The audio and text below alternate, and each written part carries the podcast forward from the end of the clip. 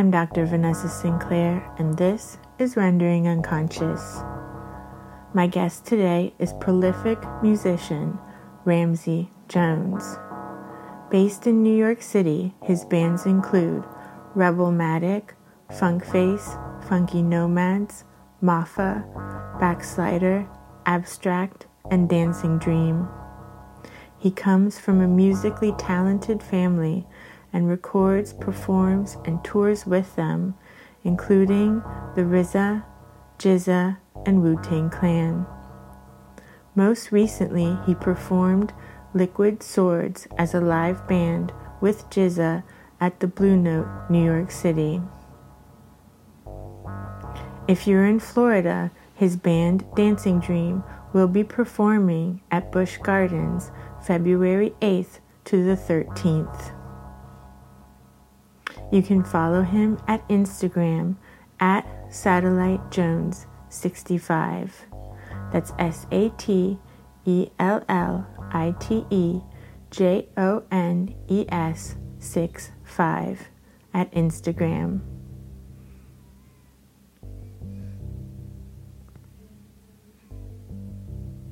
Rendering Unconscious is also a book. Rendering Unconscious Psychoanalytic Perspectives, Politics, and Poetry, available from Trapart Books 2019.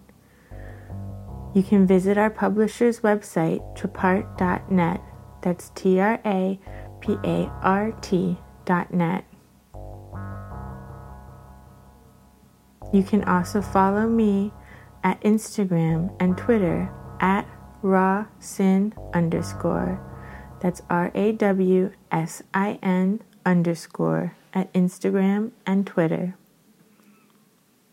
You can support the podcast at our Patreon, patreon.com forward slash Vanessa23Carl.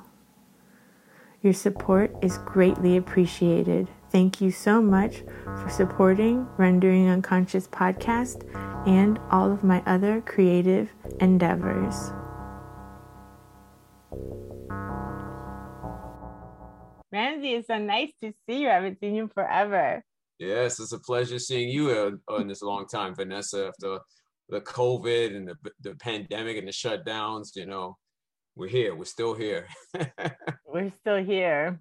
Yeah, that's God. real. Yeah. yeah, I can tell you. Um, I played a show at the Blue Note with GZA in March of 2020, March 8th, right? Wow right that before lockdown. Yes, like a day. The I think the next day they said was a lock. There's going to be a lockdown. I think the next day or, the, or probably the week a week after that. No, that week it was that week, and I was like, oh man, all my shows with Dancing Dream are canceled. All my other gigs are canceled, and that was my money. That was my breadwinner right there. And the following week, I got sick. Wow. I got sick. Yeah but it didn't last that long. I had a fever and um, I immediately went to bed and uh, I got up like about four, three in the morning. I drink, I made some hot, boiled some hot water, put apple cider vinegar, like a teaspoon and honey. And I just drank it as hot as I could. And my temperature broke, but my taste buds weren't the same. Um, it was just like my body, I was so weak. It took like, I was in the house for four months Wow. I didn't even go out. I didn't leave. I didn't even go down the stairs because I live on the second floor. I didn't even go outside and look out. I just got kept getting up out the bed, looking out the window, like, oh my God. It's, so it's like the city's at a standstill. And yeah, four months. And the first time I actually got to playing was in July. And uh, I did a Prince Dirty Mind tribute with an artist named Chris Robb and just starting to play drums again was like it was like fresh to me like oh is this what how you do it? You know? But it turned out amazing. Turned out amazing. It was the first live stream i did. Wow. Yeah. But I, i'm going way ahead of myself. I'll let you answer the question ask me the questions. No i love to just talk and let it flow and see where it goes. Okay okay. Totally fine with me yeah so yeah 2020 was was was um i mean it, it was uh bad for everybody but and I I know, like I said, that was the first thing I did, the first time I actually played, and over the course of that year 2020 i started to to get get shows with dancing dream and there were a lot a lot of gigs that were canceled but there were shows coming up that were that they decided to open up but you know people would still feel fearful of the whole you know uh, catching the catching the virus and all that and and the vaccines weren't even discussed yet i think it was like later that like probably the end of the year they were talking about that mm-hmm. you know but yeah, I mean, I'm, I'm thankful. I'm still here. Knock on wood. You know, I, I I I've been busy last year, 2021. That was that was great. I mean, last year was amazing. So hopefully this year, you know, this Omicron thing, it's it's like it's dying down now. As they say, it's going down. So uh still at it. I'm still doing it. yeah, it must be really intense in New York though. Everyone that I talked to there said like for a while everything was shut down. It was completely like dead. Like every everything was shut down and the streets were empty and it must have yeah. been so surreal. I was working at I, I had gotten a job at the post office uh, as a as a um, as a clerk. Uh, and and what my job was, I worked the graveyard shift. This was December of 2021. I had to lift put part boxes, large boxes into like whatever zip code I was working in. I had to put large boxes into the metal containers that surrounded that zip code. And it was it was great doing working that, but it was like I I my my sleep patterns was all thawing out of kilter and one night I was in the back. We took we took three breaks, which was great because you're working a graveyard shift and you take like two uh, actually two one hour breaks. So I was sitting on the uh, mail basket. They got those mail baskets, the white mail baskets that kind of like a plastic. So I'm sitting on it, and then my coworkers are sitting in different areas, and we're all asleep. We're all sitting there sleeping. So I just nod out like this. All of a sudden I go, bow! I slam my face right into the ground. Like the, like I had a fight with that with the with the, with the floor. and I jumped up out of shock and I was like looking around and everybody else was still asleep in their chairs or what have you. So I'm looking around, so I run to the bathroom. I look at my face. I'm like, oh God, I had a knot on this oh, side no. of my eye. so then our hour was up. We all went back to work and my friend was like, "Yeah, yeah, you know, we're talking about the the shift and everything." And I said, "Hey, um, I just I just came in contact with the floor. so do you see anything on my face?" She's like, "Oh my god, yeah, you got like a little knot on your your your forehead right here, your, your eye." Yeah, I said, "Yeah, I kissed the floor just like about half an hour ago." so, but yeah, it was just trying to get adjusted to that shit. But working, I worked in 30th Street, in in uh, right near Madison Square, Madison Square Garden.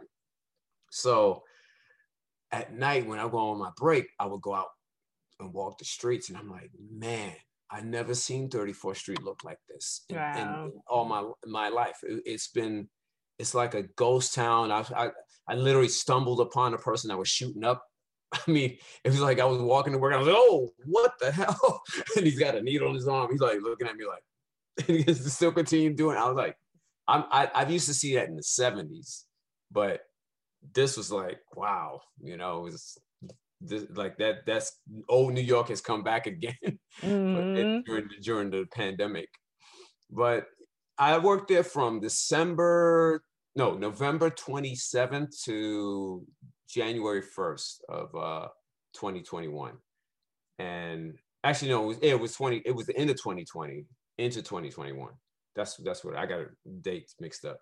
So uh, I did that, and then I got a call from the guy at the post, the manager at the post office. Says, "Hey, man, um, we decided to extend your tenure here." I'm like, "Really?" Because it was just for the Christmas season. Mm. So I mm. went, I went, I went this uh, after New Year's Day. I went back and worked, and I came. I, I, I worked that one night, and then the next morning when I was punching out, the manager says, "Oh, Ramsey, we made a mistake."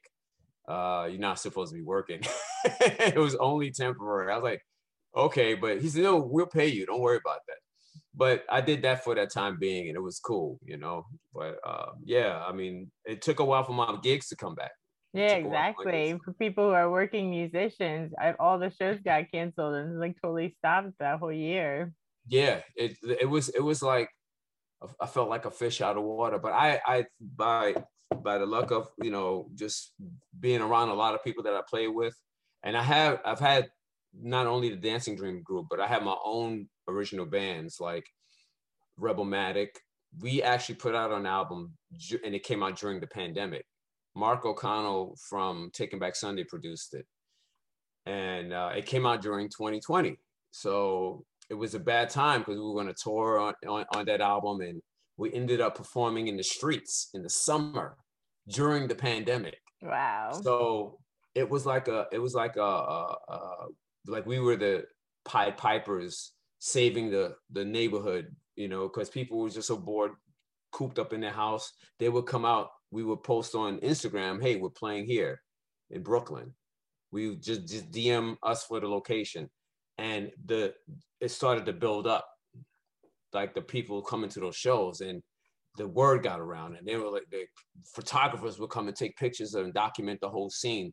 And we ended up getting uh, uh, a link up with this woman who's who was checking out our shows. She worked for Doc Martin, and she said, "Hey, I want to put you guys in this documentary, which you can go on. You can go on Doc Martin's website and look it up. It's DIY punk in New York. We're like." 100% in that that that that documentary short documentary. I'll link so, to it too. Yeah. Yeah so it's it's great. It's a it's we got free shoes out of the deal so it was cool. So and also documenting this our scene and uh the punk scene all over new york and all over the country actually. So it's it's worth checking out. It's definitely worth checking out. How cool but, but right now rebelmatic is working on a new project new album and uh, i'm also i'm also in the group maafa which which is headed by flora lucchini she's uh she's from brazil and uh the whole family is a musical family, but that's a Afro progressive hardcore band. And the third band I'm involved with is Backslider, which is Carolyn Honeychild Coleman and Anu guitar. And uh, we're a three piece, so that's more like a post punk kind of uh, new wave, not new wave, but post punk um, sound that we do. So that's and with psychedelic psychedelia in it. And, and and shoegaze. So it's pretty good. I'm all across the board you know? And, and I, I just don't I, I'm, I'm like a restless creature. I love just like to delve into different things. And i don't like to stay stuck in one style of music I'm, i can't do that i listen to everything i'm open to everything so that's why I'm involved with so many different groups. Funk Face, we're still around. We're still doing our thing. We did a show uh, uh, last Christmas, you know, for uh, Jeff's birthday. And uh, that went well. 24 7 Spyz was on the bill, Backslider was on the bill, and Funk Face, of course. So I played two sets in that, that gig. So it was Backslider and Funk Face. Wow. Yeah. That was you like. said next you're going to Tampa? Yep. Next month, I'm going to Tampa. I'm going to be playing at Busch Gardens for five days straight, 25 shows so I can do I don't know how you do that. I, am I'm I'm an energizer bunny, you know. I, you know, I say this: you you you you love what you do. It's not work. That's what I say. If you do, you love what you do. It's not work. So I'm 56 years old. People they can't believe I'm this old and I look this young. They think I'm in my 30s or 40s. Mm-hmm. But I say it's mm-hmm. all about being comp- being compassionate about what you what you do you know because w- when you work at a job for the, for all your life and it ages you because mm-hmm. you don't you're, you're not happy doing it you just you just do it just to make a living but it just ages you and and and yeah, I don't want to I don't want to work at something that I like is going to age me and and and uh, I got to retire and be old and sit in my house and like what did I accomplish you know what I mean so exactly it takes right. your energy whereas if you're doing something you love it like gives you energy Exactly, you know, and also I forgot to mention, I also play with my cousin GZA from the Wu Tang Clan, and we've been uh, doing live shows with uh, doing Liquid Swords and Wu Tang uh, for the past twelve years now. So uh, we just performed a, last week at the Blue Note. We did two shows per night, Tuesday and Wednesday. We and this is my sixth time playing there, especially with GZA. So we we've been welcomed back with open arms, and people love the live band with the hip hop, playing hip hop. So it's it's been it's been a beautiful experience, and I love the Blue Note. I love the staff there. I love the crew and all the people that have come to our shows have shown us love and like are blown away by hearing like a full band playing hip hop. So that's that's what we do. I mean, we're not obviously not the first. I mean, the Roots, you know, those my boys, you know. So I just got to say, it's it's it's been it's been a great it's been a great run of um, shows I've been doing for the past 20 25 years with all the different bands I've just mentioned different artists I worked with over the time. I worked with Vernon Reid from Living Colour. I did an album with them that didn't get released. Uh, I'm on the uh, Batman Forever soundtrack. I did my cousin. I could tell you this story. So my cousin RZA, he uh, when Wu Tang started, he started to get scoring offers for movies, and he reached out to me and said, "Hey, you know, I, I, I got I got this uh, song uh, that I want to put on the Batman Forever soundtrack. And I was like, cool. I, so he said, I want you to play on it. So I got to his house in Staten Island and he hands me a bass. He says, hey, cuz I bought this off a crackhead for $5. I was like, God damn, what a deal. So I, so I tuned it up. I said, what do you, what, what, what do you want me to play? He said, just play the, the theme for Batman. I said, oh, it's just three simple notes descending up and down, then, then, then, then, then, then, then, then, then, then, then, then, but slow down. So I played it over a drum track and then I listened to it. I was like, it sounds empty. It needs something else.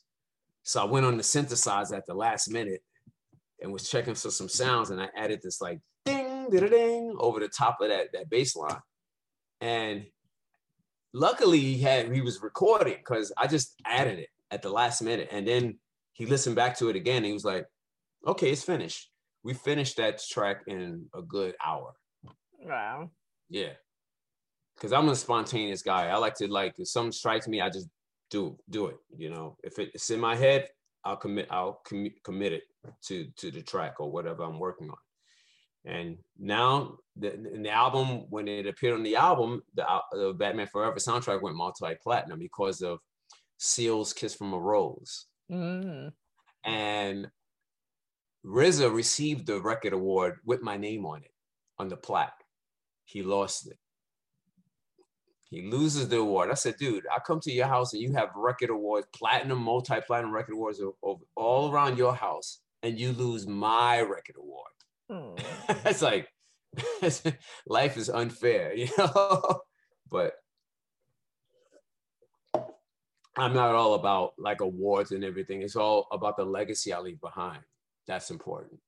So I don't care for like if if I win a Grammy, yeah, that'd be great. Win a Grammy, that gives me more, you know, options, more not options, but more opportunity. Mm-hmm. But uh, I'm not. I, that doesn't that doesn't um do anything for me as an artist. You know, I, I feel that leaving a legacy behind is is has more weight than just having a an award, you know. So I'm a humble guy. So I stay, I, I, I make sure that the things I do is for to help others, to influence others. That's that's my that's my reason to be here on this planet. You yeah, know, and inspire people. people. That's inspire, why I asked yeah. you to be on the podcast because that's what I try to do is showcase people who are inspiring to help Thank inspire you. other people to like do what what is right for them, you know, and not yes. necessarily what society tells you to, to, be doing, you know, really think for yourself and just go with your passions and your creativity and your talents. Right, indeed. Because these days people are so fixated on how many likes they get on Facebook or Instagram, and that's what they thrive off of. But that's that's just empty. You know, it's it's like cal- like having empty calories. You know, you it doesn't really help anything. It doesn't really do anything for you, you know, in the long run. So, you know, I'm I'm proud that I have a legacy. I left a legacy behind with all the different music projects I've, I've been involved with. You know, I get and it's funny. I, I get I get um, how would you say? It? I would I, I get kind of shy or intimidated when people say, well, "You're a legend. You're a living legend." I'm like, uh, "No, I'm me. I'm just me." You know, I I I, I don't. Legend is just It just states something else, like a person. Like I would say, Michael Jackson is a legend. Prince is a legend. James Brown is a legend. The Stones. You know, all the all the people that I look up to, they're legends to me. You know, I'm 56 years old. I'm not a legend. so I, you know, I just, I just, I, I, and I'm grateful that, you know, I have people willing to say that to me, but I know I, I can't, I can't accept that I'm a legend. I'm, I'm just a regular human being. Just yeah, but legends are people too. And that's the yeah. thing. Then there's another generation coming up that then looks up to you, just like you looked up to the previous generation. Right. You know? Indeed, indeed. So, and I'm I'm I'm proud. I'm I'm just proud that you know I'm am able to still do what I do and and still get so many opportunities my coming my way but but also I I stay busy I I'm constantly in in involved in music and and and and performing and recording but also getting getting my face out there and and and it's not necessarily just getting my face out there, but also um, touching other people's lives. That's that's that's that's the point that I'm making. You know, so you know it's it's a beautiful it's a it's it's beautiful. It's a God gifted gifted. I'm I'm thankful to God that I have this that's given me this talent, or she's given me this talent because I can't say God is a male or female, but you know, uh, I can say both but um, I'm I'm gr- I'm grateful that I'm alive and and and and I can still spread my gift and, and joy to others and inspire others. Exactly. all about. You know, you mentioned the Blue Note, and I have to tell you that I I got my favorite show I got to see at the Blue Note was um I got to see Jimmy Scott, and yes. that was such a treat. Oh my god! Yeah, I can imagine. unique, unique talent, unique yeah, voice. Talk I about mean, a legend. Mm-hmm. Yeah, and we're losing a lot of them now. I mean, they've like, like, uh, like Sidney Poitier just passed. So, mm-hmm. uh, um, uh, from the Ronettes, uh, yeah, Ronnie from the Ron from the Ronettes just passed. I dedicated mm-hmm. the show to her and Mtume when I did the GZA show you know the last this last couple of shows i mean it's uh i've been dedicating like to people that i that i've admired. And, and i remember um i played when i played the blue note in march you know i was like mentioning all the people that all the rappers that have passed and dedicating the shows to them and Biz Markie and and, and Phife Dawg and and MF Doom and uh it's it's, it's losing a lot of good people like this world has become so hard to sustain yourself in. You know this this this climate is so like it's so much like uh harshness and hate hateful uh people you know the atmosphere. This this is like this is like killing our good people off you know killing our our wonderful beautiful souls and just it's like withering away. That's what's happening you know but we have to manage and to circumvent and navigate through it. But some for some others it's hard, you know, and I understand. But you know, I, I gotta stay in the I gotta stay in the fight. I gotta stay in the fight for us because we're we're we're the ones that are loving and kind and, and we wanna we wanna uh, have more people like that out there and help get make be- better this world yeah music and creativity really helps with that you know mm-hmm. if yeah. you have some creativity and i feel like everyone has some sort of creativity whether it's music or art photography art, yeah. or yeah. just something even gardening or cooking you know those are yes. all like creative too people just like need to do what they feel compelled to do and that makes the world a better place indeed indeed you know what i too what i enjoy too I, I i have a guilty pleasure when i go on social media I usually look at baby videos and kitten videos, but also I look at a lot of architecture videos because I'm into Art Deco. I'm into um, uh, God, I just like, yeah, Art Deco design. I love Art Deco design, and also, um, for me, that's like inspiring to watch these like designers make houses or make a um they they build these like uh apartments or rooms and make them make them multifunctional. And i'm like wow it's like blowing my head up. Like you know and in my mind i'm like that's my dream home. I would love to have a home like that just like make everything multifunctional you know like having having uh like a table fold up into a damn um, shelf like a rack shelf you know or or um I've seen some crazy things that, that I was like, wow. They do really crazy things. I watch yeah, videos like beautiful. that too because my dad's a carpenter, and so I grew up always like looking at buildings, and he's always like talking about how things are done and teaching me that kind That's of stuff when I was a kid. So I'm always That's, looking at stuff like that too. That's great. You know, it's for speaking of carpenter, I uh, carpenters. I um, I tell you the story. I was doing a session in L.A downtown Hollywood at the Universal. It was uh, I think it was Paramount Studios, but not the not the film studios. There was an actual studio called Paramount Studios, and uh, I when I knew the studio because by reading the liner notes. When I was a kid, I used to read liner notes on the album covers. I always wanted to know where was it recorded because if it was a classic record, I'm like, oh okay, oh they recorded it at this studio. So I knew Johnny Guitar Watson ain't that a B was recorded there, and ain't the, a real mother for you was recorded there.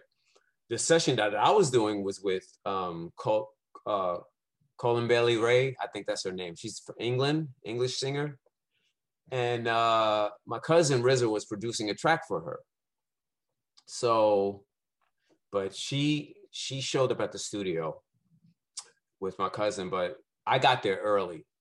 And the engineer was like, I, I, said, I told him, wow, this is a huge studio, man. I, I see like Montell Jordan recorded um, This Is How We Do It here. And, and Macy Gray recorded her two albums here. And Sly and the Family Stone recorded Stand here. And he was like, yeah, you know who built this room? And I was like, who? He says, Mark Hamill from, uh, it was uh, uh Star Wars. Yeah. I said the I said the actor. Said, yeah. He said, Yeah, you know he was a carpenter in the 60s. I said, Yeah, I heard about that. He said, Yeah, he built these rooms. I'm like, get the hell out of here. I was like, wow. And then he says, the, the room where your drums are, because um the room, the, this actual studio was huge. I mean, like humongous. He said, right in the corner where your drums are, Jimi Hendrix performed there.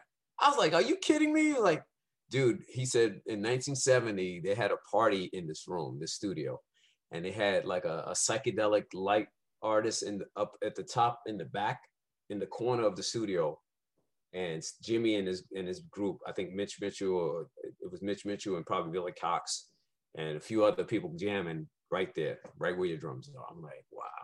I said when I walked in, I could feel the energy, I could feel the the vibe in here. So I'm in the right place. so it was always fascinating to like to find out the history of places. I, I'm always about that. I'm yeah, I love that, that, too.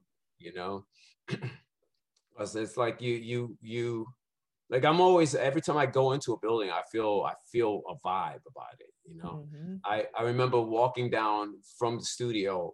I was going to Amoeba Records, which is not in that location anymore. It moved to another location, but uh, I found the uh, Roosevelt Hotel and or then I think it was the Hotel Knickerbocker. I think it was the Hotel Knickerbocker. That's what it is.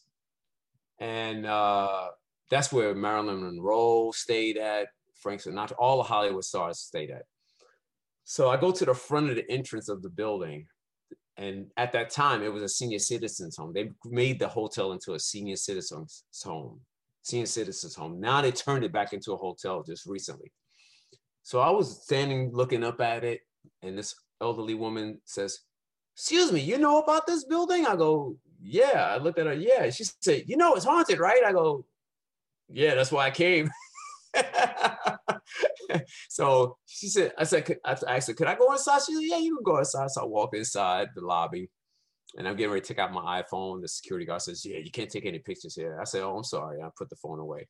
I said, Hey, I heard about the history of this hotel. Is it true you can hear Montgomery Clift on, I think, what floor, whatever floor? He, he's pacing up and down the floor. He was reading a script from here to eternity. I think he was in the movie From Here to Eternity, but he's he was pacing the hallway. He said, Oh, yeah. He said, There's a lot of hauntings here. I was like, wow, okay. And I just said, hey, have a good day. And I walked out. I love so it. Yeah, it's, I'm always fascinated by stuff like that. And when I was in London, I went to visit Handel's and Hendrix's uh, building. Handel owned the building, and that's where he lived in the 1700s. Um, I think it was 16, 1700s. So I went there, my wife and I, we're taking pictures and she, she, wants to take a picture of the room and everything. So I said, all right, I gave the camera to the lady that worked there. So she's taking, she's taking a picture of us in front of Handel's bed. She told us the story of how Handel had to sit up in bed to sleep because he had a, he had an issue with his stomach. And every night he would have to sit up in bed and sleep. So we take, I, I, she took the picture of us in front of his bed and I'm, I proceeded to take some other pictures of Handel's place. So we go to the other side of the building and go upstairs, and that's where Hendrix's pad is. Oh. When I walked up there, I was like, oh my God. I looked around, I was like, wow. And I felt it. I just felt it immediately. Um, the only thing, everything was replicas. The only thing original was the mirror. They said when Hendrix had died, his girlfriend Monica Dannemann told the uh, proprietor to throw out all the items but not the mirror because it would be bad luck to throw out the mirror you know so that's the only original thing in H- hendrix's place mm. and they made the whole li- uh, living room area a museum so when you go into the bedroom everything is, is exactly a replica everything except the mirror so we leave the place and i'm like still like buzzing about being in hendrix's spot. And i go down to the main floor and buy some like souvenirs. We get outside. I wanted to go to carnaby street. So my wife is like can I look at the pictures of what you took? I was like, okay, I give her the camera. And she's looking, she's scrolling through, and she says, What happened with this picture? And I look, the picture of us in front of Handel's bed, it's a what a shadow and a light streak. It's like a sh- it's this whole thing is blocked. You don't even see our waist. All you see is our uh, shoulders up. I, and I looked at her. I said, "What do you think that is?" She says, "A ghost." I said, "Obviously, it's a ghost. We took a picture with us. so I said, what, what can you say that? And then uh, when I checked the other pictures, it was all clear. That was only that pick one picture that was that was uh, blocked, mm-hmm. that blocked our whole view, and all you could see was our shoulder up, that's uh, like our neck and up. And I was like, I looked at it, I was like, whoa. And I looked at her and I said, What do you think it is? She said, It's a ghost. I said, Yes, that's his ghost. So years later, I looked on my computer to look at the other pictures that I took in Handel's place, and I failed to notice it on the camera, but I saw two orbs in all the pictures. Ooh. Yep. And the lady told us that Handel used to train two students uh, vocal lessons, give them vocal lessons. These operettas, uh, two women that he trained and taught or, t- or teached and uh, I said, "Hey, it could be them too." so, so she said that ghosts are frequently seen or heard, and also Handel. So yeah, that's that's in the pictures on my phone. I still have those those photos.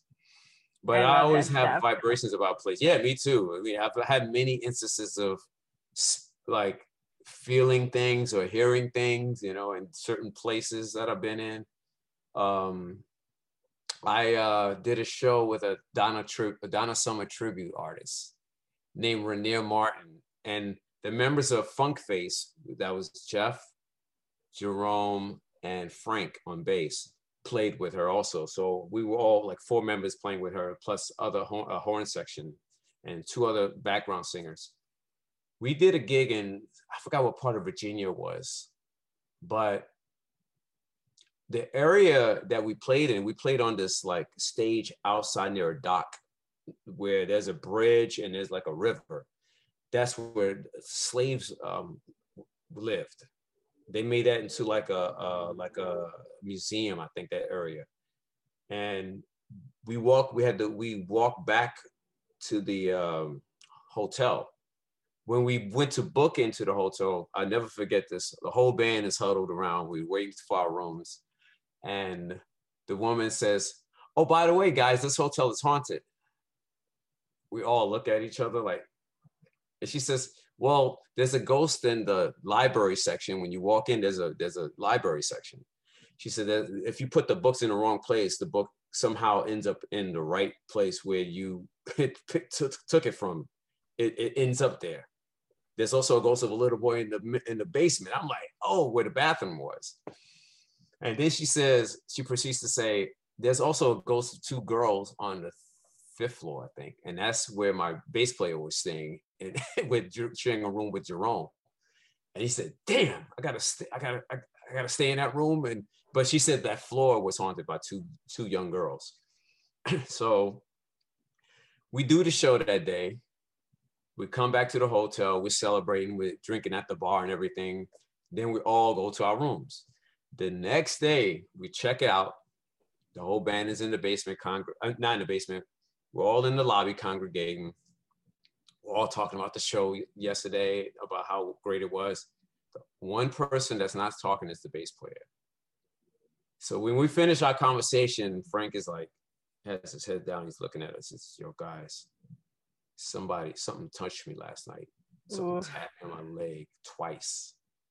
Then the horn player says, "Oh, well, maybe you had like a re, like maybe you had REM sleep." And I looked at him. I said, "Dude, he said he was wide awake. He wasn't sleep. He was wide awake. Why you? Everyone always has a, a like a, a dumb excuse about somebody else's experience. They're telling you what their experience is, and you're telling them something that has nothing to do with anything.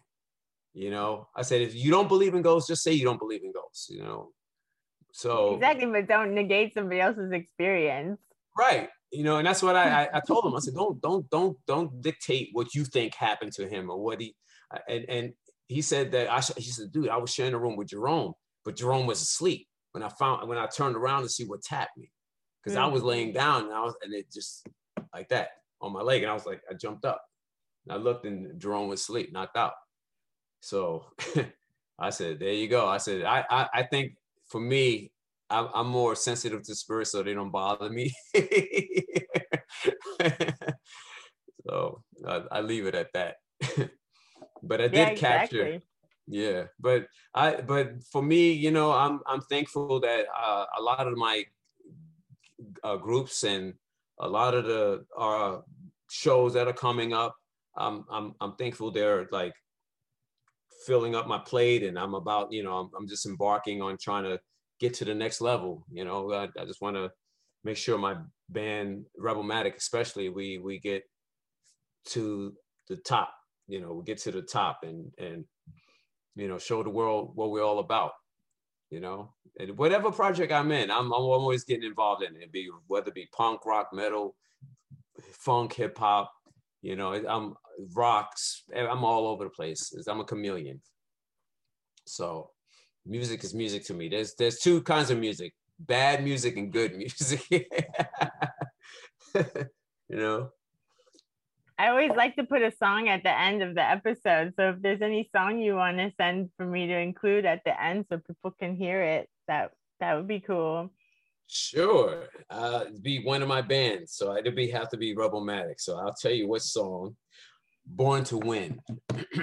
nice. Yes, Born to Win. And uh, it's a that's so on every platform. You can find that on any platform. It's on Bandcamp also. It's on Tidal, uh, uh, iTunes. So yeah, that that's pretty much what I'm up to now. You know, I'm still doing my thing and uh, uh, still involved in a lot of different projects, groups, and playing with tribute bands that's how I make my living. Thank God. And I have this is the actually this is the third year I've been working for myself. 2000 and 2018, I was working at a, a, a stereo shop that was a stereo shop slash record store. It turned into a coffee shop around 2018, 2017. Oh, it's not there. It only anymore? lasted no, it oh, went out of no. business. The stereo shop is still there, But when I started working there, mm-hmm. I started working in 2014, and we had record store days, and the lines would be up the block, and people would come there all the time. Rick Rubin used to shop there. Um, I met Robert Plant one day. He literally w- was uh, looking through the window when I had the store closed. I was about to open it, and he, he was peeking through the window. I didn't, I, he, I didn't see his face, so I didn't know who he was. So he was peeking through my window, and I just like, you know, looked at the people standing there. So I said, you know, I'll open at eleven o'clock. So the guy was still going like this, and I went inside, and then I opened the store. He walked away with this blonde. I opened store around eleven, and my friend brings in some used copies of Led Zeppelin album, like third pressings, second pressings of, wow. of like different Led Zeppelin albums. So I always buy used any Led Zeppelin, Beatles, anything like that. So I had them on the counter. I'm cleaning the record, looking it up on Discogs, and I have my back turned. I'm playing records, and I hear, "Hello, mate." I turn around. It was Robert Plant. I was like, dude, what the F are you doing here? He says, I was peeking through your window. I was like, dude, that was you? I said, Mr. Plant, you're one of my heroes. Your band, John Bonham, is one of my favorite drummers. Um, would you mind looking for a record while I try to calm down? he says, sure, sure. so I'm like standing there like, can't believe this guy's in my store. Like, so he comes back and I said, um, wow, Mr. Plant, what, what brings you here? He says, oh, you know, I, I, saw you had Led Zeppelin albums on the wall. I said, well, of course, I had the new re- reissues of Led Zeppelin box sets they had of those albums. That's why he came back. He said, oh, this guy loves my group, so I got to come back. He got the albums all over the wall. So that's why he came back to my store. And he says, Miss, he says, uh, do you deal with Warner Brothers? I go, yeah. And he says, um, okay. And he walks away. So I'm like, why is he asking my, that question? So I look at the website, the distribution, and it was I look at WEA, which is Warner, and I saw that he had a new album coming out. He comes back up to the counter. I said, Mr. Plant, I will carry your record. He says, Oh, God bless you. God bless your heart. I said, dude, man, you're a freaking icon, man. Come on. and I said, man, I love you, man. I love your whole band, Robert Plant, John Paul Jones. Jimmy Page, and John Bonham.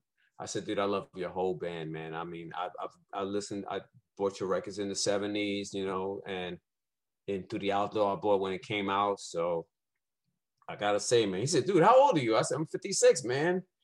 He said, wow, okay, okay. He says, so um, thank you so much. I said, uh, if you, I said, if you're in the area with Jimmy Page, man, you know, that's wishful thinking, or or any of, of your band members or John Paul Jones, man, feel free to come in. And uh, he said he had a plant, and they took off running out the store after him because they wanted to meet meet him. It was great. It was it was it was a great experience. So and Jack Casady, I met too from Jefferson Airplane. He was he he was like I could I didn't recognize him because he's he's short, but just like when I finally when he said Jack Casady, and I really looked at his face, I was like, "Whoa, dude!" I said, "No, people don't even realize you played on Voodoo Child with Jimi Hendrix on, on his Electric Ladyland album. I said, he said, yeah, I know. That's on the slow version. He's on bass. That's not Noel Redding. Noel Redding was on the fast version. So yeah, I'm all about music history. I'm, a, I'm like a, a, a thesaurus of music. Absolutely. Knowing who played on what. And yeah, you know, it's like I hear a song, oh, this is so and so, and it's and say, "Oh, go ask Ramsey. Ramsey knows everything." You know, like Mikey eats everything. yeah, I know. Hmm. That was just so much fun to just hang out at the record store and chat with you forever. I love yes, to do that. Yes, yes. Yeah, it was, it was, it was. I miss those days. You know, I worked at Tower. I, I worked at Tower Records, and from 1990 on my birthday, November 2nd, I worked there. November 2nd, 1990 up until um, 2006, December 25th, no, t- December 24th, 2006. This and and no, it was 20, yeah, it was the 24th. The 25th James Brown died the next day. That's why I remember it so vividly. So yeah. And I remember yeah, coming in and getting getting David Bowie's last record on Friday and then like yeah, Monday or Star. Sunday or something, he died. And I was like, what do I do? And I just right. went back to the record store and hung out there with you all day. And people just kept coming in and being like, David Bowie died. And then everyone was just talking about it. It was like the best way to process a death ever. yeah. Yeah, it was. He lived right up the block. Yeah. He lived right. Yeah, he lived right up on Lafayette. He lived on uh what's the um uh there's a there's a Scotch and soda. There's that that store Scotch and soda on the corner of um what's it not Prince. I forgot what street it is. But on Lafayette. Or somewhere right around there. Yeah, it was a building. There's a white building near the tat. There's a tattoo parlor right there. Big, like high end tattoo parlor. That building, that's where he lived. That white building, right up on, right across the street from uh, it's uh, Houston, East Houston, and on Houston Street. The the next block over, that building, he lived right in the middle. Where um, the Wanamaker, there was a the had the models on the top of the uh, building with a little boy with that top hat right on the top of the building he lived in the middle of the block. They said, yeah, David Bowie lives over here because you used to go to the bookstore right around the corner. That I, I, I would go in there and then had, pictures of him in there. I'm like, oh, David Bowie shopped here too. So, yeah, I tell you, it's David Bowie story. This actually happened when Funk Face played CBGBs, and uh, I didn't notice this happening because I was playing, but Luke Mon was he's my lead singer from Funk Face. He said, "Dude, man, I was it, people were slam dancing, and I saw David Bowie in the audience at CBGB's with Iman, his wife. So I, am slam dancing like on. I'm, I'm, then I stage dive and ended up stage diving on Iman by mistake. David Bowie said, "Take get get off my wife." He said, "I'm sorry, Mr. Bowie, I didn't mean to." I didn't see it. I was playing, but he told us he tell us that story every time, you know. And and David Bowie kind of calmed down, you know. But yeah, he was at our show. Very cool. Seeing Funk Face in live, live, all full, full live action. Just like our shows were crazy. Our shows were off the chain. Funk, Funk Face had a huge following in the '90s, and I wasn't in the band yet. The original drummer um I forgot his name. See, you get older, you start forgetting names and whatnot. but he he played. He was the original drummer for Funk Face. I'm trying to remember his name. It'll come to me. But uh, uh, I remember seeing them at the at this spot called Mars in Manhattan. Now Mars had five floors of music my friend took me there. He said, Yo, I'm gonna take you see this band Funk Face. And he was close to those guys. So I said, All right. So we go to we go to like the West Side Highway. That's where Mars is. It was five floors of music. The basement was hip hop. That's where I saw met Funk Master Flex, right? DJing. This is before he was a radio disc jockey. Wow. I went to the second floor, reggae, dub, reggae. Oh, it was amazing. Third floor, new wave. Oh, God, it was it was it was heaven.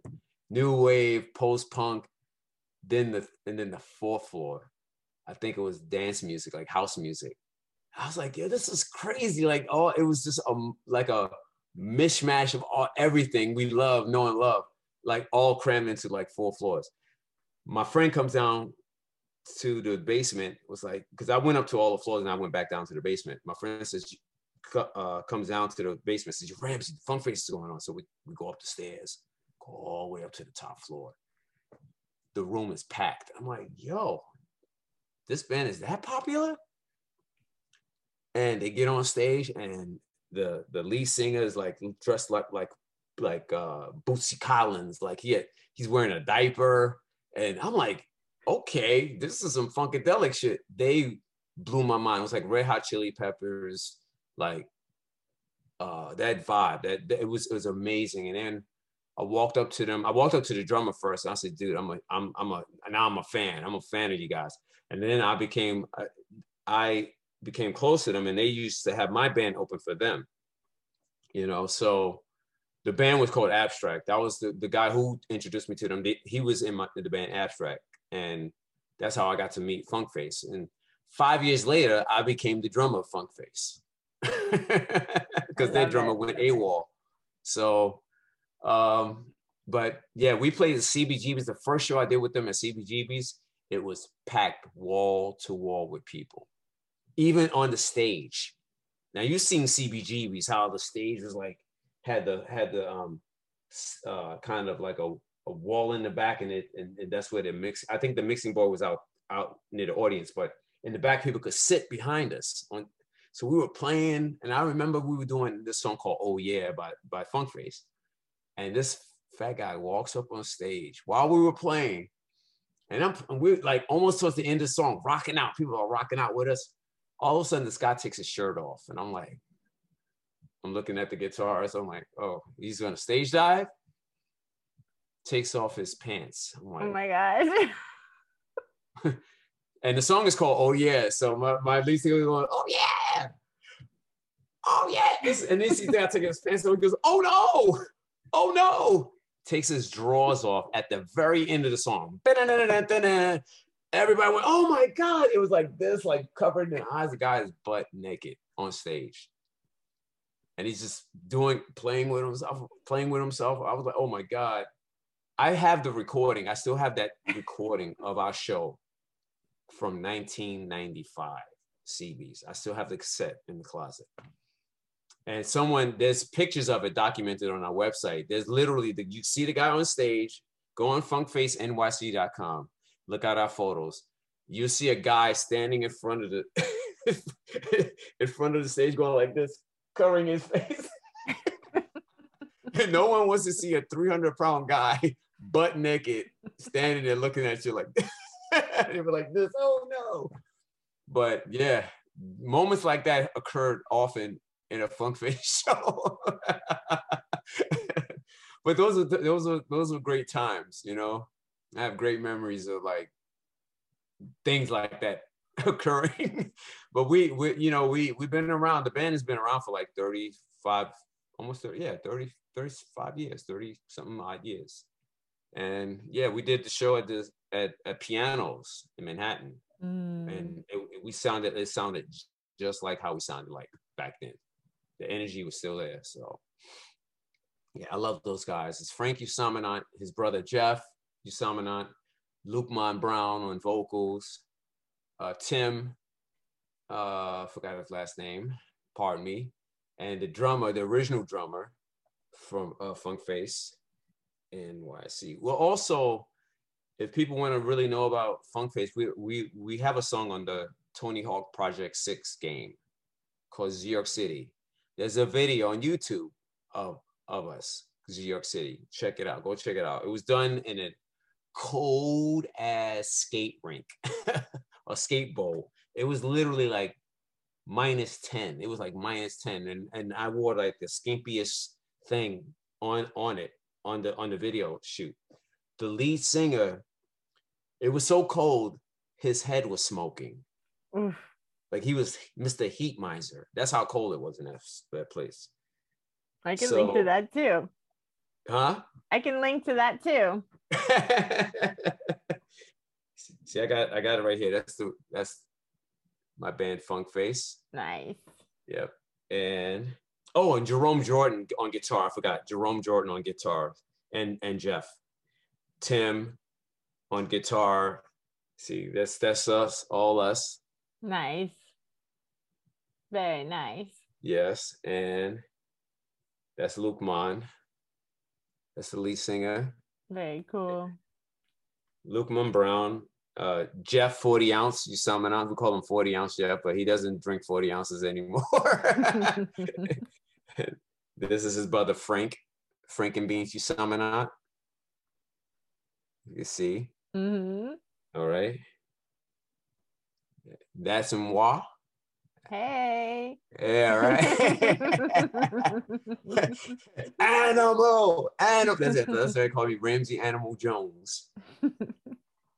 All right. Tim Grove, that's the other guitarist. He would he is amazing, amazing guitarist.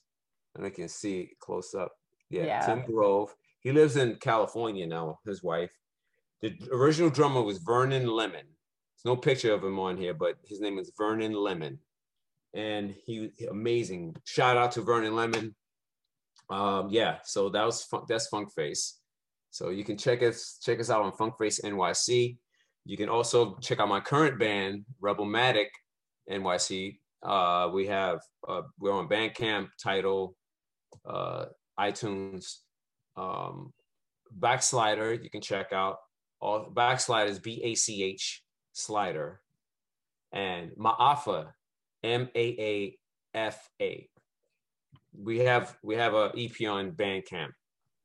Definitely check it out. It's progressive hardcore, Afro progressive hardcore. Fantastic. I'll but- put links to everything. Yes, and also I play with GZA, of course, Wu Tang Clan. My I I didn't also divulge this information, but RZA and GZA are my cousins on my father's side. GZA is cousin by marriage. RZA is my cousin on my father's side of the family, because uh, his mother, aunt, my aunt Linda, she passed away. Linda Hamlin, that that's that's RZA, that's RZA's mother, and uh, Divine, which is uh RZA's brother. They're all my cousins. Old Dirty Bastard, which is Russell Jones, that's my youngest brother.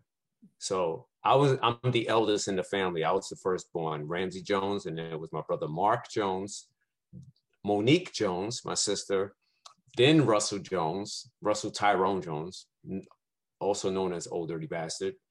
My sister Dion Jones, rest in peace. She passed away on my brother's birthday when uh, Russell Russell Jones passed away uh, November 13th.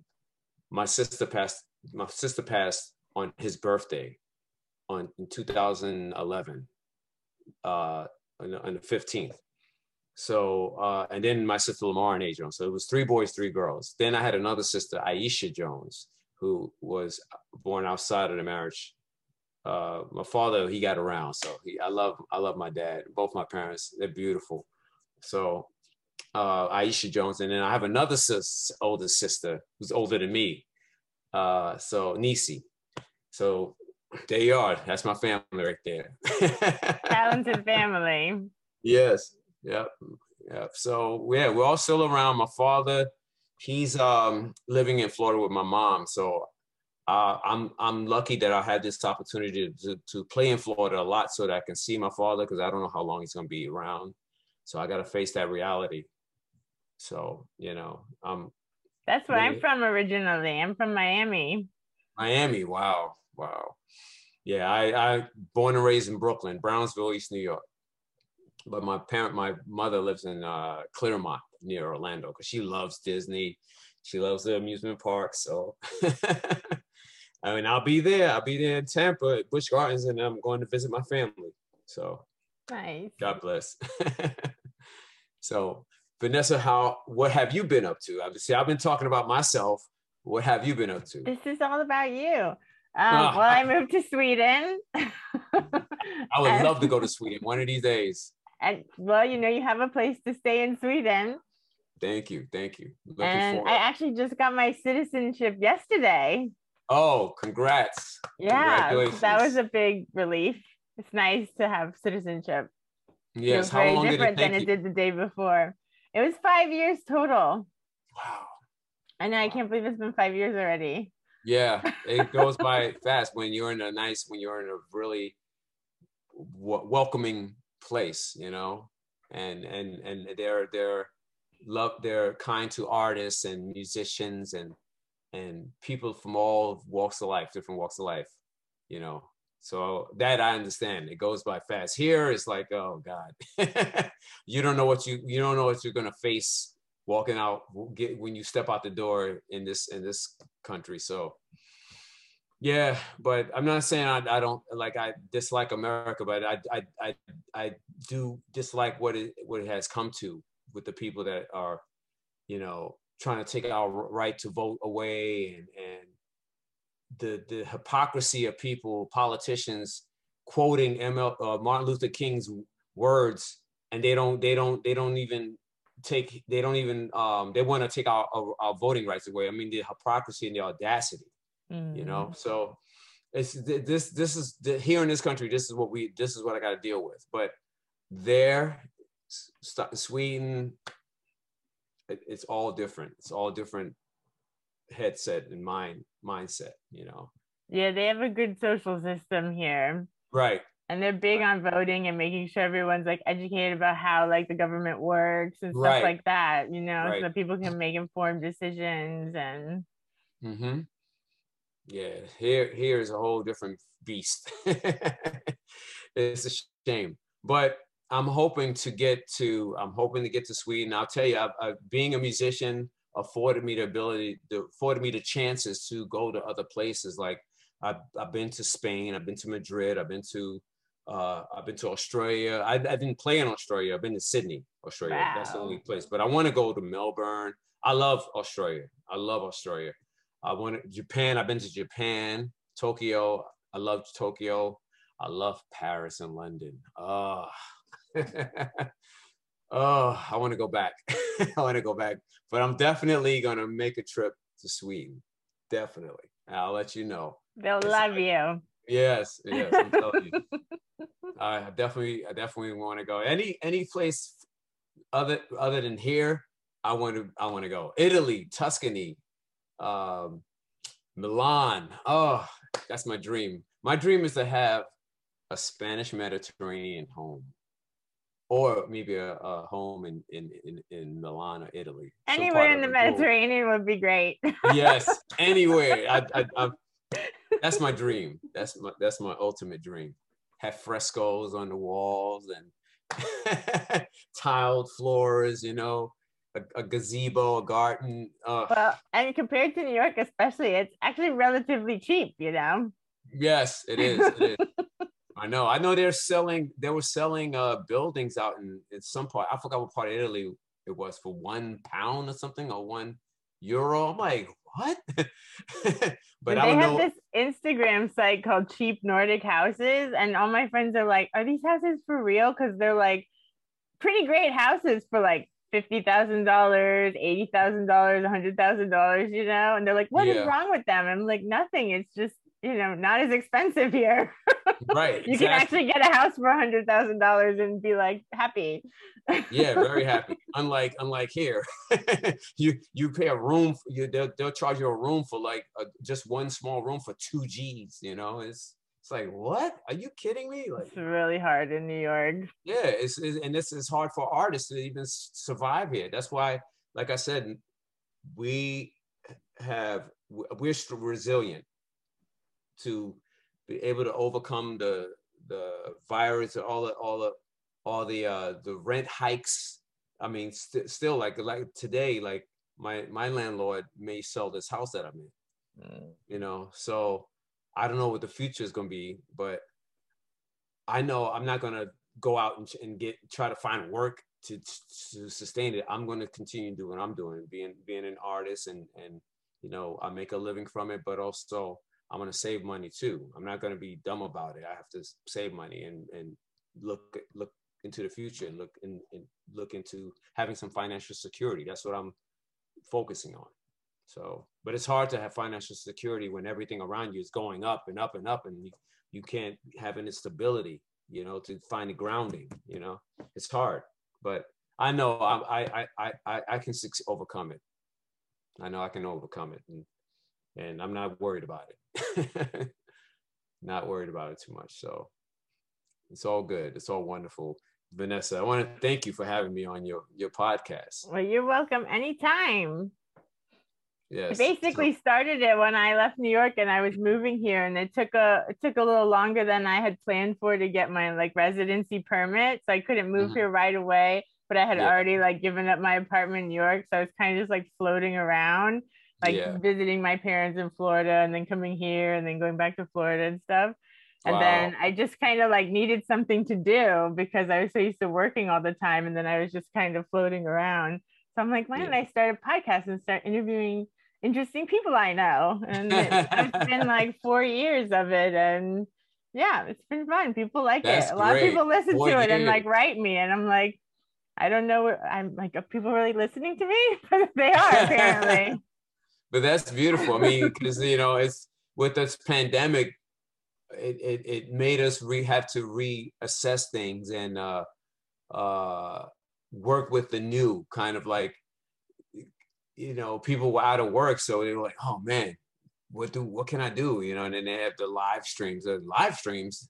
So we had to like kind of navigate ourselves into like reinventing. Exactly. Uh, Finding new ways. Getting, getting, getting um, across to the public or you know trying to get trying to still work and and then function in this this society you know exactly. but yeah i mean it's it's beautiful it's beautiful. I'm, I'm i'm i'm grateful and i'm thankful and blessed. That's that's to have friends like you still around and you're doing your you're following your muse and doing what you love and that's what that's what it's all about you know? Yep we're doing it and we're still here. Yes we're still here we're still here. And and even even in the following years i'm i'm my my my intention is to become more uh i would say i want to get out all over the world i want to be all international like everywhere i, I want to I, I just want to just have my legacy speak for itself and and and the music that i do you know just I'm gonna be. You'll see me. You'll see me. It's gonna. It's it's gonna be on another level. you know, I want to. I want to collaborate with cats like Anderson .Paak and and uh, Pharrell, Pharrell, Pharrell Williams. Yeah, Pharrell. Pharrell actually looks like my brother Mark. They look alike. Let me see if I can find a picture. You you you uh, tell me because I I look at the picture of my brother. I'm like, damn, he looks just like. They, Pharrell looks just like him. But uh, let me see. I can find it. Won't take that long. It's here. It's here. Take your time. Yeah, go way this back. This is the last thing I'm doing tonight. After this, I'm going to bed. You're going to bed, yeah. I go yeah, to bed yeah. so early now, and I just read and read and read until I eventually fall asleep. Hey, that's better than watching TV. watching, you know, just watching, uh, binge watching like shows or whatnot. Well, I must say, I just finished. I just binge watched all the episodes of the show Fargo. Yes, which is, yes. Which is actually really good. And it's so interesting how they like have all these different storylines and then they show you like how they all fit together based on certain characters or certain places. And mm-hmm. I just yep. finished the last one today with with last Chris episode. Rock, and that was such a that was such a good season. Chris I Rock played, is a really good actor. Yeah, I know. I know. I I, I played it. I played in uh, North Dakota last uh, December with Dancing Dream oh, of all places. Yeah, they love Dancing Dream out there. Okay, I found it. I found that's it. exactly. They would love Dancing Dream here. This is the yeah, yeah. I, am hoping, yeah, because that's where they they come they came from. So they have an ABBA museum in Stockholm. I know. I think one that of my has, like holograms of them. Yeah, it's really weird.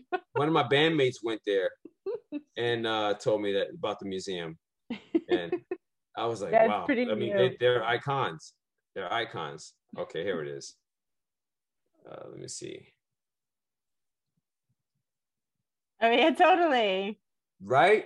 Yeah, I see it. Look at this one. My my brother's so sharp. He's wearing a hat now. So very sorry nice. for the glare. Well, you all have amazing style too. That's we my younger even brother. talk about your fashion. yes, I didn't get into that. So back in the 70s when I was growing up, you know, I can tell you this like around how my fashion thing started, where, where I get my inspiration from. Around 1970, I was, this is like around September of 1970. My, my, I, we were still living in, in, in Brownsville, Brooklyn. Brownsville is like a rough, rough area. I mean, that's the era of the gangs, like during like the late 60s and 70s, early 70s uh, I remember I was four years old. My father worked for the transit authority. He was a track worker. So they worked the third rails and I mean dangerous job.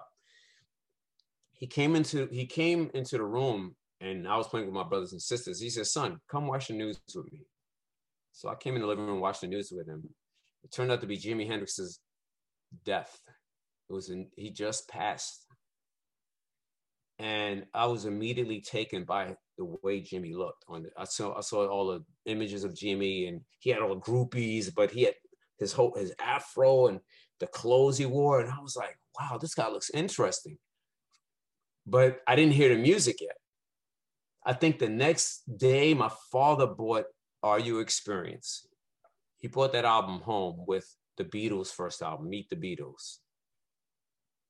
We had a GE record player in the room, so my brothers and sisters would use it. My father bought us the Sesame Street album because Sesame Street debuted in 1969, and we saw it. I saw the first episode of Sesame Street. We all watched it, and it was like we knew this was something new and innovative. We were like, "Whoa, this is Big Bird walking around. Hey, hey, Oscar," you know, and, and, and Oscar was like back then was even more grouchy than what do you want, Big Bird? What are you what are you bothering me for?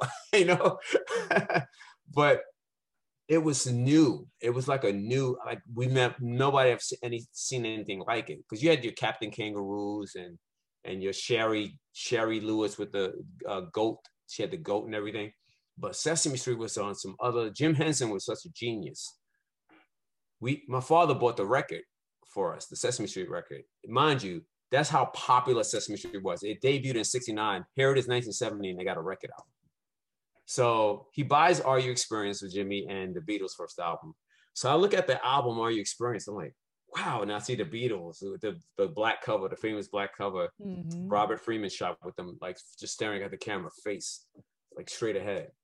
And I was like, okay. So I put on the Beatles first. I'm listening to the Beatles.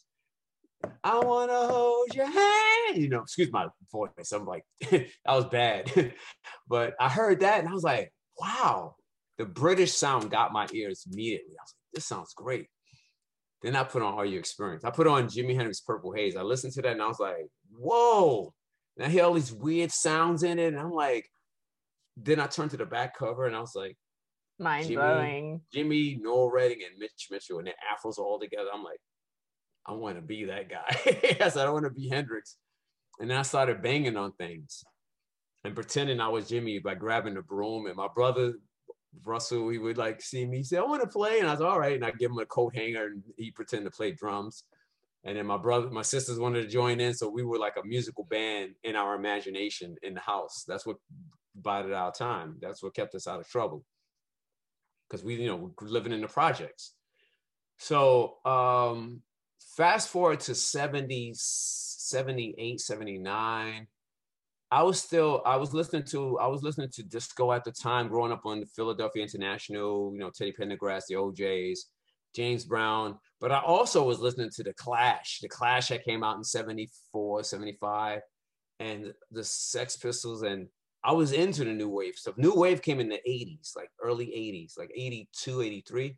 So I, that my ear perked up when I started hearing like Devo and, and Blondie and the Police, Bauhaus, um, uh, Dead Kennedys. I was like, who was what? I was like, what kind of music is this? And there was only one station playing it was WLIR. And that station changed my whole life. But they also had other shows. They had other psychedelic shows. They played like psychedelic music on the shows. So at the time, I was like still finding my way, like dressing, dressing up, and I was wearing like the stuff of the time, like Chams de Baron or Jordache jeans and stuff like that. And then around the 80s, I started wearing like a tie around my neck, like how Hendrix was, was rocking it, would rock the tie around his like the scarves and all that. And people didn't know what to make of me. They were like in my neighborhood, we, we moved to Linden Plaza, which is East New York. It's on the borderline of East New York and Howard Beach or Queens people would look at me like, is he gay or is he this or that? And I'm like, dude, like no one could accept me as as I was. So I would go to the village, East New York. And I said, people don't judge you here. So I would go there. This was like early 82, 83. And hip hop came in. Hip hop was already like like vibrant during the late 70s into the 80s, 90s.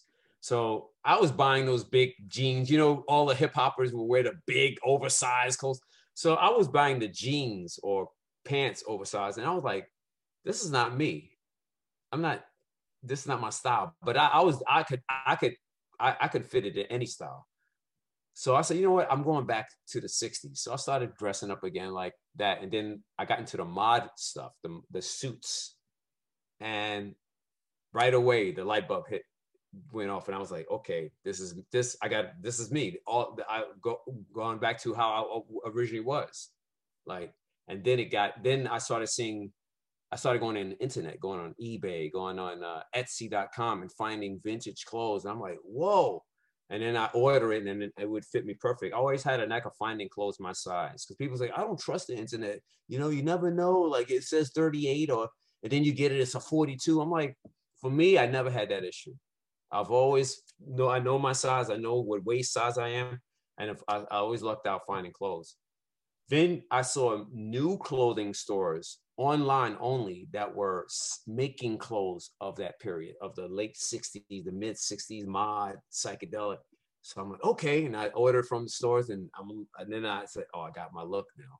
So that's how that came about. And this was like, it took a while, like 30, 30 years, 35 years or 40 years, you know, and I now I, I just like I can be comfortable in a damn uh, uh, sports sports suit and also wearing like mod threads from the 60s like you know vintage or new you know or i can wear a whole psychedelic get up and people are like whoa i love your look because it's all about style. I, I, I, I, it's instant with me. And, my, and that comes from my parents. Both my mother and father were always dressed up.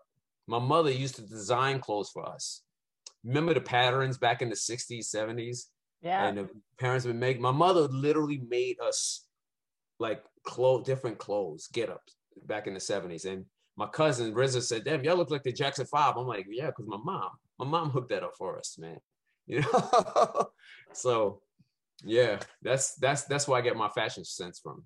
My parents and also uh, references from the 60s 70s you know 80s so i'm i'm the punk thing stuff you know the, with the, the chains and all that you know, i can rock that. I can do anything so i'm all about that. I'm, I'm a chameleon. So that's what it's all about. Amazing. That's what keeps me young.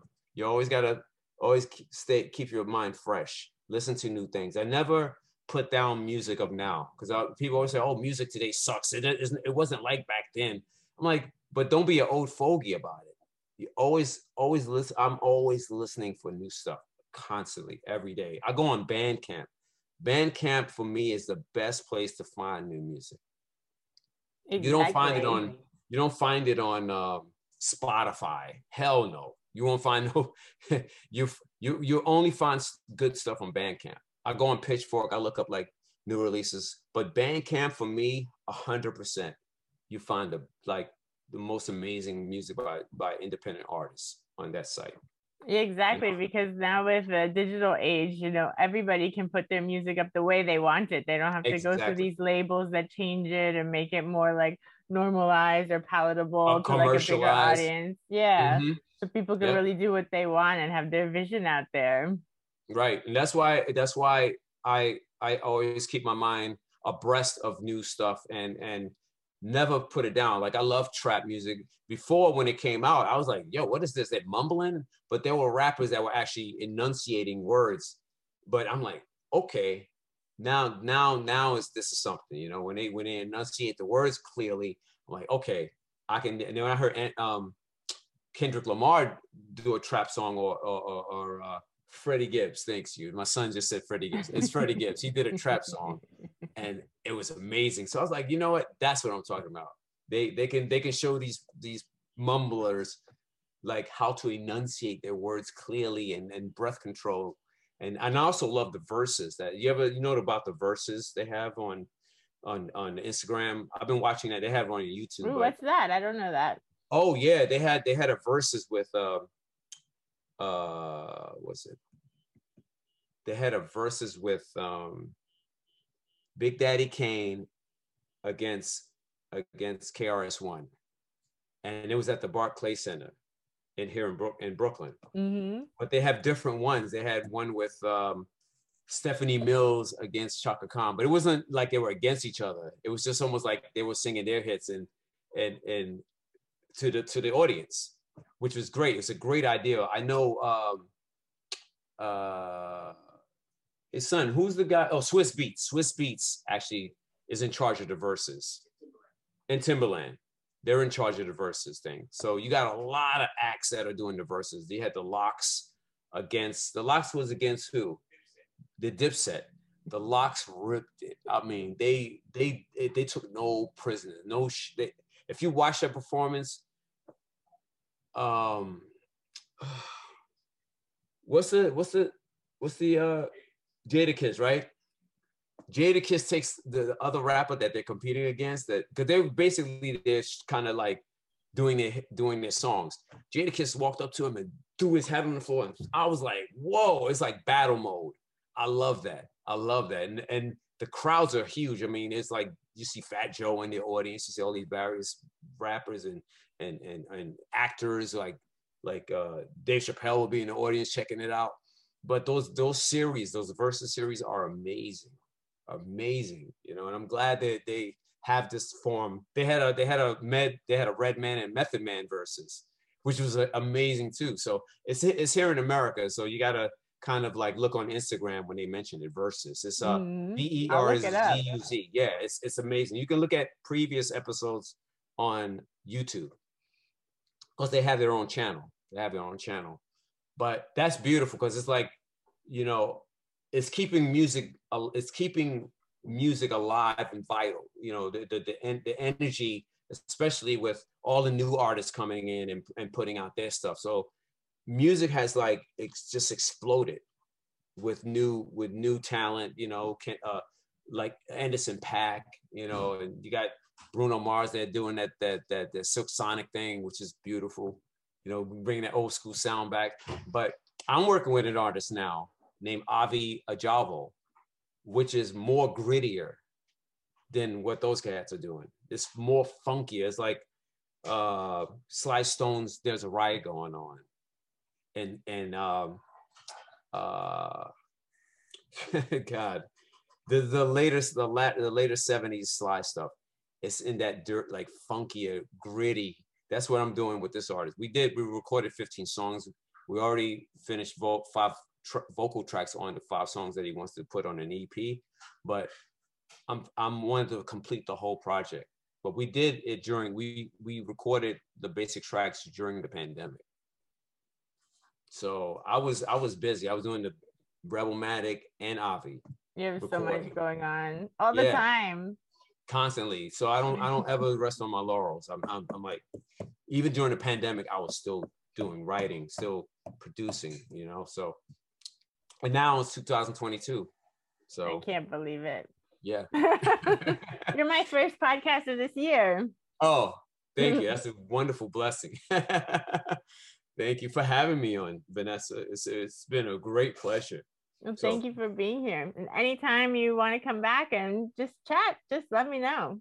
I will. I will definitely. I I think um I will probably hit you up in about a month or two, cause uh I got some shows like I said in Florida I'm doing, but I'm gonna really inform you about finishing this uh, EP that I'm working with this artist uh, Avia Jalvo. We're trying to get. I got like Stella cats playing on it. I got Kirk from the Roots on guitar on it. I got Chris Rob on keys. I got um uh Doc Burnz on bass. Uh, he's another cat I've been working with in the past on some demos, which is on Bandcamp under Doc Burnz, D O C B U R N Z, Doc Burnz. Check out his stuff because his stuff is like rock, funk. You know, and I'm on drums on all of those songs, and I collaborated with him on some tracks. So, like I said, I, I, I like to leave a legacy. All the artists that I mentioned, that's just the tip of the iceberg. I got it's a lot more. I know. know, People say, "How come you're in so many bands?" I'm like, "I'm a musician. I can't be relegated to one thing, one band. That's not that's that's no growth in it. You know, you have to. You're a musician. You flourish. It's like a garden flourishing. You know, when the one flower dies, another seed another seed is there. It'll just grow right in its place. Exactly. My more. friends that are my closest friends that are working musicians, I mean, they're on tour all the time. My other friend, I have a friend named Emo Amos, and he does a lot of like prog rock kind of stuff. And Mhm. he has like five different bands. He's always on tour with somebody. It's like, I don't think he's ever home. Yeah, that's I mean, good. maybe now with the pandemic, but in general, he's just like always doing something. and that's what keeps us alive. That's what keeps us going. You know, and you know, despite the, the despite the uh, pandemic stopping all of our work two years ago, you know, we were still able to overcome and and and navigate through it all and and and still come out on top, you know, somehow. But um, yeah, I mean, I'm I'm in it. I'm still doing it, and I'm, I'm thank God to thank God that I'm to be alive. You know, I almost lost my life three no four four years ago. I found that I had blood clots in my right leg. Mm. My right leg was swollen, and I was I was out in pain constantly, and the pain progressively got worse. And this was like over ten years.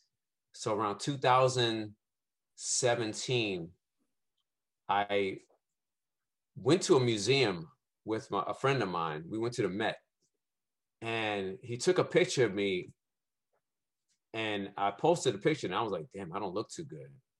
And that day, the pain got so bad. He said, "Dude, you want to go to the hospital?" I said, "Nah." My friend that was with me, he said, "So you want to go to the hospital here?" I said, "No, nah, no, nah, I'm gonna go home." I went home, and I had to call an ambulance. Mm from my bed and I called the ambulance. I got an ambulance. My son came with me, went to the hospital, Jamaica Hospital. I laid there on a stretcher and the doctor says, Hey, so this is what you have. He gave me a printed out sheet of paper. It said phlebitis. It's P L E P L E B I T I S, I think, phlebitis. And the first thing I noticed in the description was blood clots. Then they released me. They just gave me a piece of paper and I looked at it and then they released me. I was like, they didn't do jack shit for me. So I I looked watched TV and I saw a USA Vein Clinic commercial. And I said, maybe they will know what, what I have. So I, had, called them, made a cold call and said, listen, I'm suffering my right leg. I got this most extreme pain. I don't know what it is. I, it's like I can't walk. So I went in the next day and they they had to scan my leg. The lady had like this, she had to put this thing against my leg to get the like a, a X-ray, and it was painful of of the whole procedure of her just touching my leg. I was wincing like this, like oh, and she said, all right, all right, all right. And then she said, listen, um, we gotta wait for your insurance to clear such and such. So I, I went to work. I had to work with that leg. And I was playing shows. I was playing shows with this leg. I said, you know, in retrospect, I could have died on stage. I could have died working. So when I went in finally to get the surgery done, the doctor puts his mask on. He says, "All right, Mr. Jones, we want to proceed." So he he uh, scans it and he says he takes his mask off. He says, "Mr. Jones, you want to hear the good news or bad news?" I said, "Let me get the bad news." He said, "Well, the good news is you got blood clots." I said, "Yeah, I know that." He said, "The bad news is spread so far in your body you could die at any minute." Mm. And I just like, wow. He said, I'm gonna tell you what I'm gonna do. I'm gonna operate on your left leg, but you get you got to get, I'm gonna give you a prescription of blood thinners. Get them right away. I did go to the pharmacy. I took I was taking a pill a day from November, no, October to November. He did the surgery on my left leg in November. December, he started the first procedure on my right leg. So it took like six, seven procedures to get all the, bl- the blood clots um, blown out. Mm. And since then, I've been fine, 100% healthy. So um, thank God, knock on wood, that's I'm here. and he told me after after those operations, he said, "Mr. Jones, we need you. It's not your time yet." He said, "You you can't you can't go away from us. You can't die. It's, you, you're, there's a reason why you're here. So I said, no, doctor, thank you. I said, you saved my life, man. I never forget that. So. And good for you for following up with a different place when the yeah. first place just sent you home. Yeah, this was a hospital. Ugh. This was a hospital that sent me home. So I know what? I gotta, I gotta take care of this on my own. So I did, and, and now 2022, I'm here. You know, the last procedure, the last time I got checked on my leg was last year, literally last year during when I got my shot. I went to check out why I was passing out because I was passing out, and it turned out I was dehydrated. I didn't I didn't drink a lot of water, but the doctor told me, so we check your leg, zero blood clots. I was like, thank you. Okay. I want to keep it that way. Yeah. And so the doctor that originally did it, that did it, he I was always going to him to check every year and I went to a pre, uh, different doctor who was giving me a different checkup, but he also checked for blood clots. He said, "You're good. You're 100% clear." So I'm here. Good. Yeah. I'm so glad you're okay. Yeah, I'm great. I'm great because my playing, like ever since I got that done, my playing has went through the roof. Like just it's gotten so much better. You know. Let me turn on the light in the back. Hold, hold, because it's getting dark. All right. Yeah, it's better.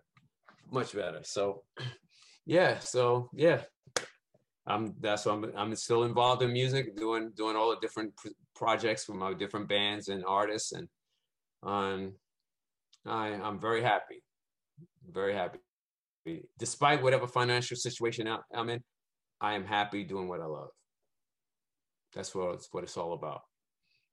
That's what matters. Yeah. So, but that's uh keep you posted on my uh updates and I would love to do another show. yeah, and I'll link to all the things you talked about and um and I'll have it up within a week. So I'll send cool. it to you as soon as it's up. This would be this is great. This is great. it's so, so good to talk to you. It was a pleasure, Vanessa. Thank you so much for having me on your show. It's a pleasure seeing you again after all these years. You know, I'm alive and well and still kicking kicking ass every every place I go to.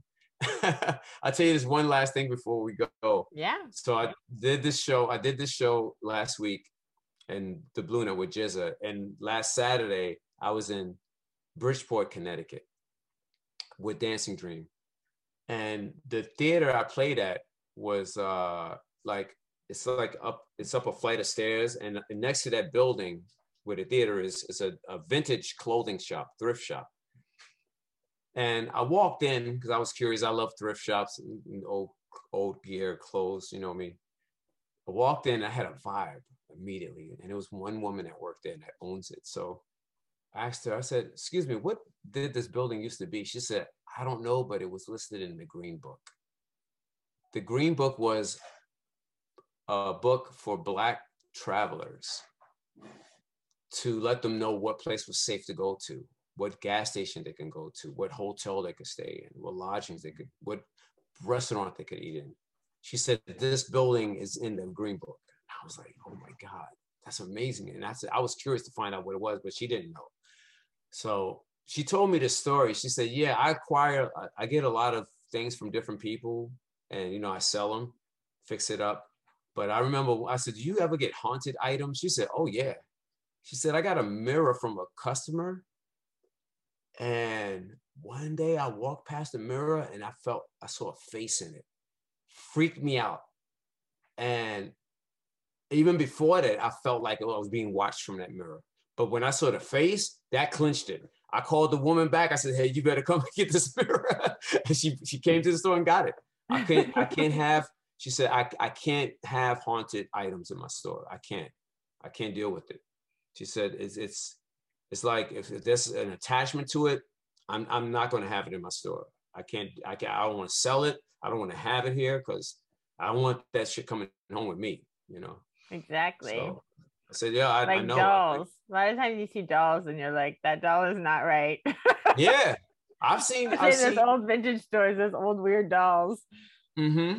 Yeah, I know. I know a guy who had was on one of those paranormal shows, and he said, "Yeah, I bought this doll home from a vintage store, and it looked like the doll looked like a Dennis the Menace type doll, but it, it looked odd the way the face was." And he said, "Dude, I kept seeing the doll on the floor the next day or in a different position. So I put my camera, I put my my camera on in the living room, and he showed us the, the film, and if you see the doll sitting there, and all of a sudden the hand just falls to the side by itself. and then there was another there was another video. This one was more creepier. The doll is sitting there, and all of a sudden you see in the back the the reflection because he had another doll in the reflection. The doll went like this, had his face like this, and turned like that straight. I'm like, yo, and it was another doll. So that doll, uh, whatever was in that doll, made that doll's face like turn from here to here, looking straight. chills. You're just talking. And you can see it, it in the reflection because the camera focused in. You can see. He said, "Yeah." He said, "I had to get rid of that doll." so, yeah.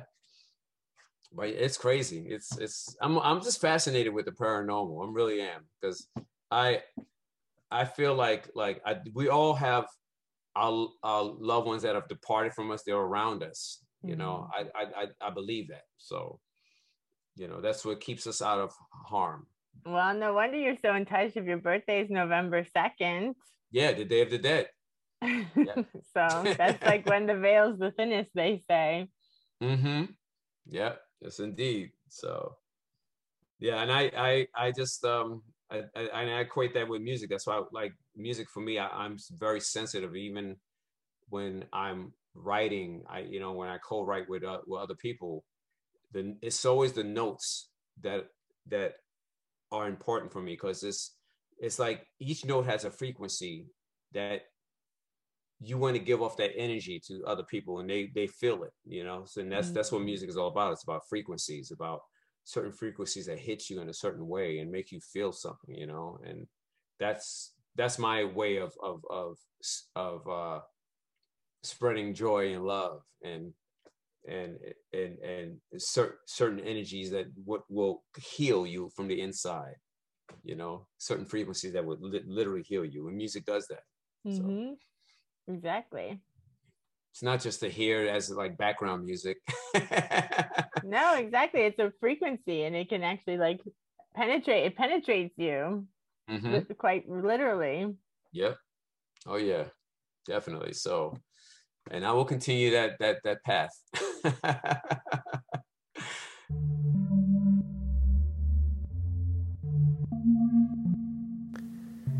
Thank you for listening to Rendering Unconscious.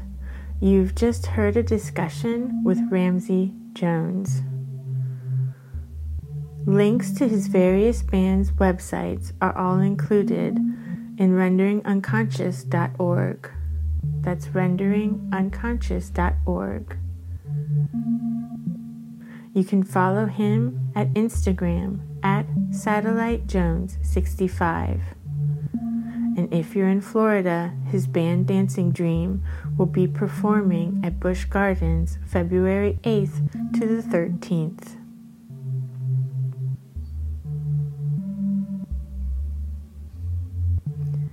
And now, a song from Rebelmatic, Born to Win.